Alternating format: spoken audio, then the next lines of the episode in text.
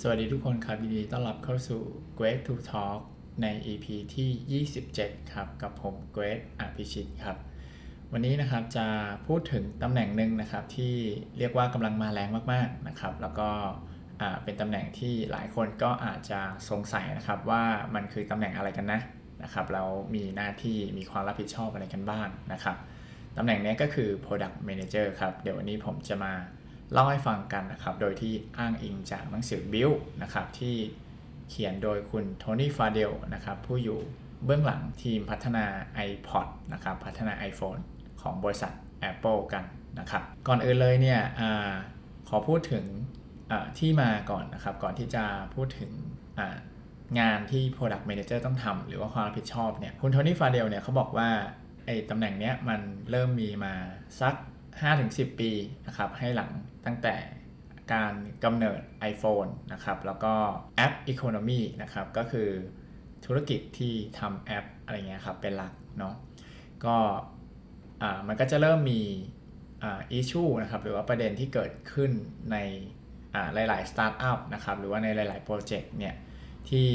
เหมือนกับพอมันเริ่มขยายทีม เริ่มโตขึ้นเนี่ย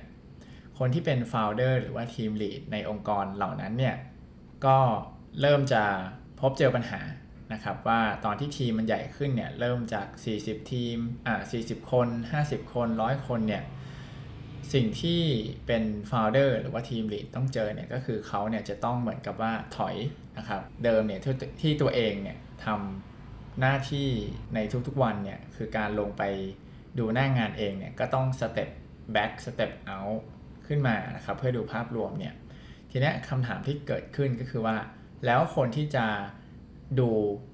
หน้างานหรือว่าลงไปเวิร์กให้ Product มันเกิดขึ้นเนี่ยหรือว่าธุรกิจเกิดขึ้นเนี่ยมันควรจะเป็นใครกันดีนะครับปัญหานี้มันก็ถูกตั้งคำถามขึ้นมานะครับใน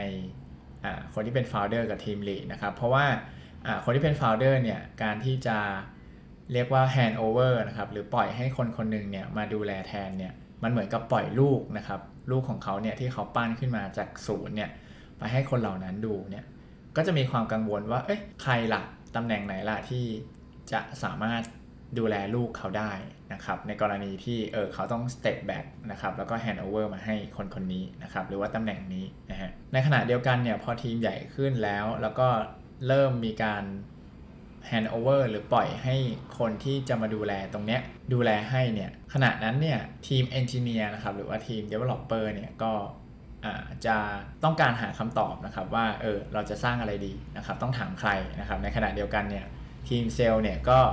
อยากจะรู้ว่าเฮ้ยคัสเตอร์หรือว่าลูกค้าเนี่ยต้องการอะไรนะแล้วก็เรื่องของผลิตภัณฑ์หรือว่า Product ที่ทำเนี่ยมัน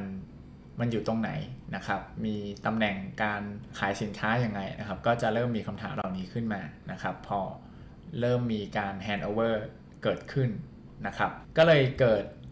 move อันนึงนะครับ ที่เป็น move ใหญ่เลยทีเดียวก็คือ Google นะครับ ในปี 2021 เนี่ยเขาเนี่ยเรียกว่าให้บทบาทนะครับ ให้ความสำคัญกับคนที่ทำ Product Manager นะครับ ที่มาดูแลลูกแทน Founder หรือทีม Lead นะครับที่คอยจะต้องตอบคำถามเซลล์หรือว่า Engineer นะครับเขาเนี่ยให้ความสำคัญนะครับจากเดิมเนี่ยเรื่องของ Search นะครับการ Search Google เนี่ยจะเป็น Engineer Lead เป็นหลักนะครับแต่ว่าปัจจุบันเนี้ยเขาก็ favor ให้กับทีม Product Manager นะครับให้ความสำคัญนะครับว่าคนที่จะให้คำตอบว่า Search Engine ควรจะเป็นยังไงเนี่ยจากเดิมเป็น Engineer ก็ปรับนะครับเป็น movement อันหนึ่งนะครับที่ บอกเลยว่าต้องฟัง Product Manager นะครับ ก็เป็นอีกมบหนึ่งที่เพิ่งเกิดขึ้นนะครับปี 2021 นะฮะ จริงๆแล้วเนี่ย Product Manager เนี่ย ถ้าให้อธิบายแล้วเนี่ยเขามีบทบาทอะไรในบริษัทนะครับ คุณโทนี่ฟาเดลเนี่ยก็เขียนง่ายๆนะครับเขาบอกว่าลูกค้าเนี่ยมีความต้องการนะครับ มีมี voice มีดีมานมี need นะฮะ ต่างๆ นานา ในขณะเดียวกันเนี่ยทีมเอนจิเนียร์ก็อยากที่จะ สร้าง Product ที่มันแบบมีเทคโนโลยีที่เจ๋งๆ คูลๆนะครับ และเซลล์เนี่ยก็ต้องการที่จะทำของหรือว่าทำ Product เนี่ยที่ทำให้เขาไปขายได้แล้วได้เงินเยอะๆนะครับ ในมุมมองของ Product นะครับเขาบอกว่ามันอยู่ตรงกลางระหว่างเอนจิเนียร์กับเซลล์แล้วก็ลูกค้านะครับ สิ่งที่เขาจะโฟกัสเนี่ยก็คือการ build the right product นะครับ ก็คือสร้าง Product ที่มันถูกต้องนะครับให้กับ ลูกค้านะครับ อันนี้คือบทบาทของ Product Manager นะครับ อันนี้เป็นงานของเขาเลย เป็นคนคอยบอกทีมสร้างของนะครับ ว่าเฮ้ยควรจะสร้างอะไรดีนะครับ แล้วก็ดูว่าลูกค้าต้องการอะไรนะครับ ในขณะเดียวกันเนี่ยก็บอกเซลล์ได้ด้วยนะครับ ว่าเราควรจะไปขายอะไรขายยังไงนะครับ ก็เป็นคนที่อยู่ตรงกลางนะครับ อันนี้คืองานของ Product Manager นะครับ ในมุมมองของคุณโทนี่ฟาเดลนะฮะทีนี้เขายังเสริมอีกว่าอ่าแล้ว Product Manager ที่ดีนะครับ ต้องทำอะไรบ้างนะฮะ อย่างแรกเลยเขาบอกว่าให้ spec out what product should do นะครับ ก็คือว่าให้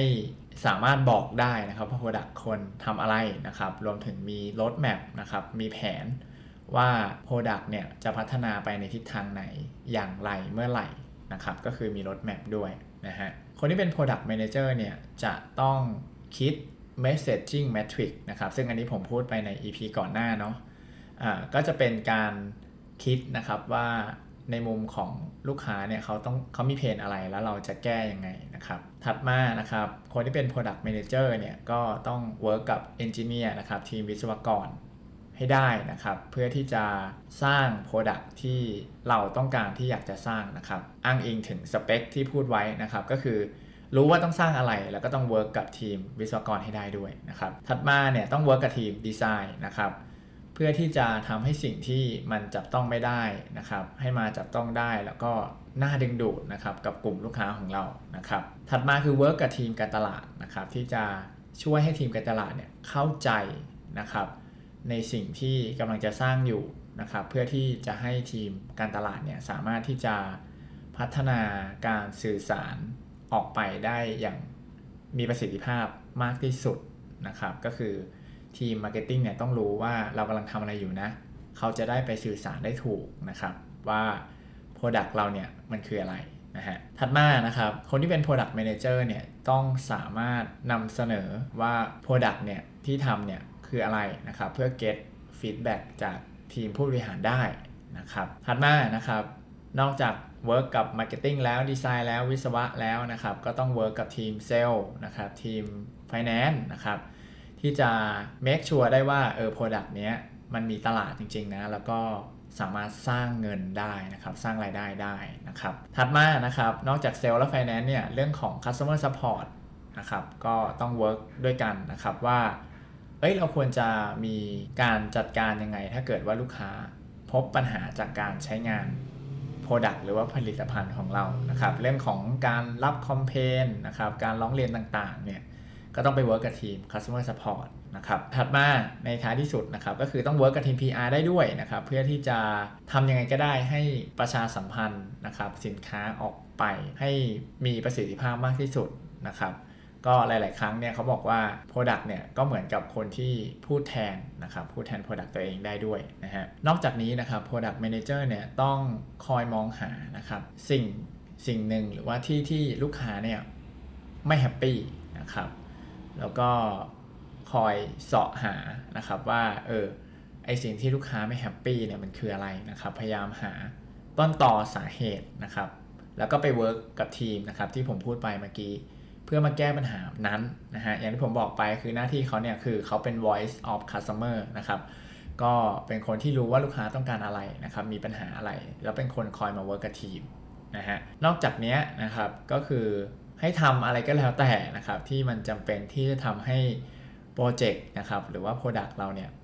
มูฟไปข้างหน้านะครับก็คือมีการเคลื่อนที่ไปข้างหน้าเสมอนะครับก็คือทำยังไงก็ได้แหละ ก็ให้โปรเจกต์มันคืบหน้านะครับแล้วก็ในขณะเดียวกันเนี่ยก็ ต้องดูว่าเออ customer มีฟีดแบ็กอะไรนะครับเอ่อคอยทำเอ่อ organize ทีมนู่นนี่นั่นโอ้ทำหลายอย่างมากนะครับพูดง่ายก็คือว่างานที่ไม่ได้เกี่ยวข้องกับ marketing sales engineer design PR อะไรก็แล้วแต่เนี่ย นอกเหนือจากนั้นเนี่ยทีม product หรือว่า product manager เนี่ยเป็นคนทำทั้งหมด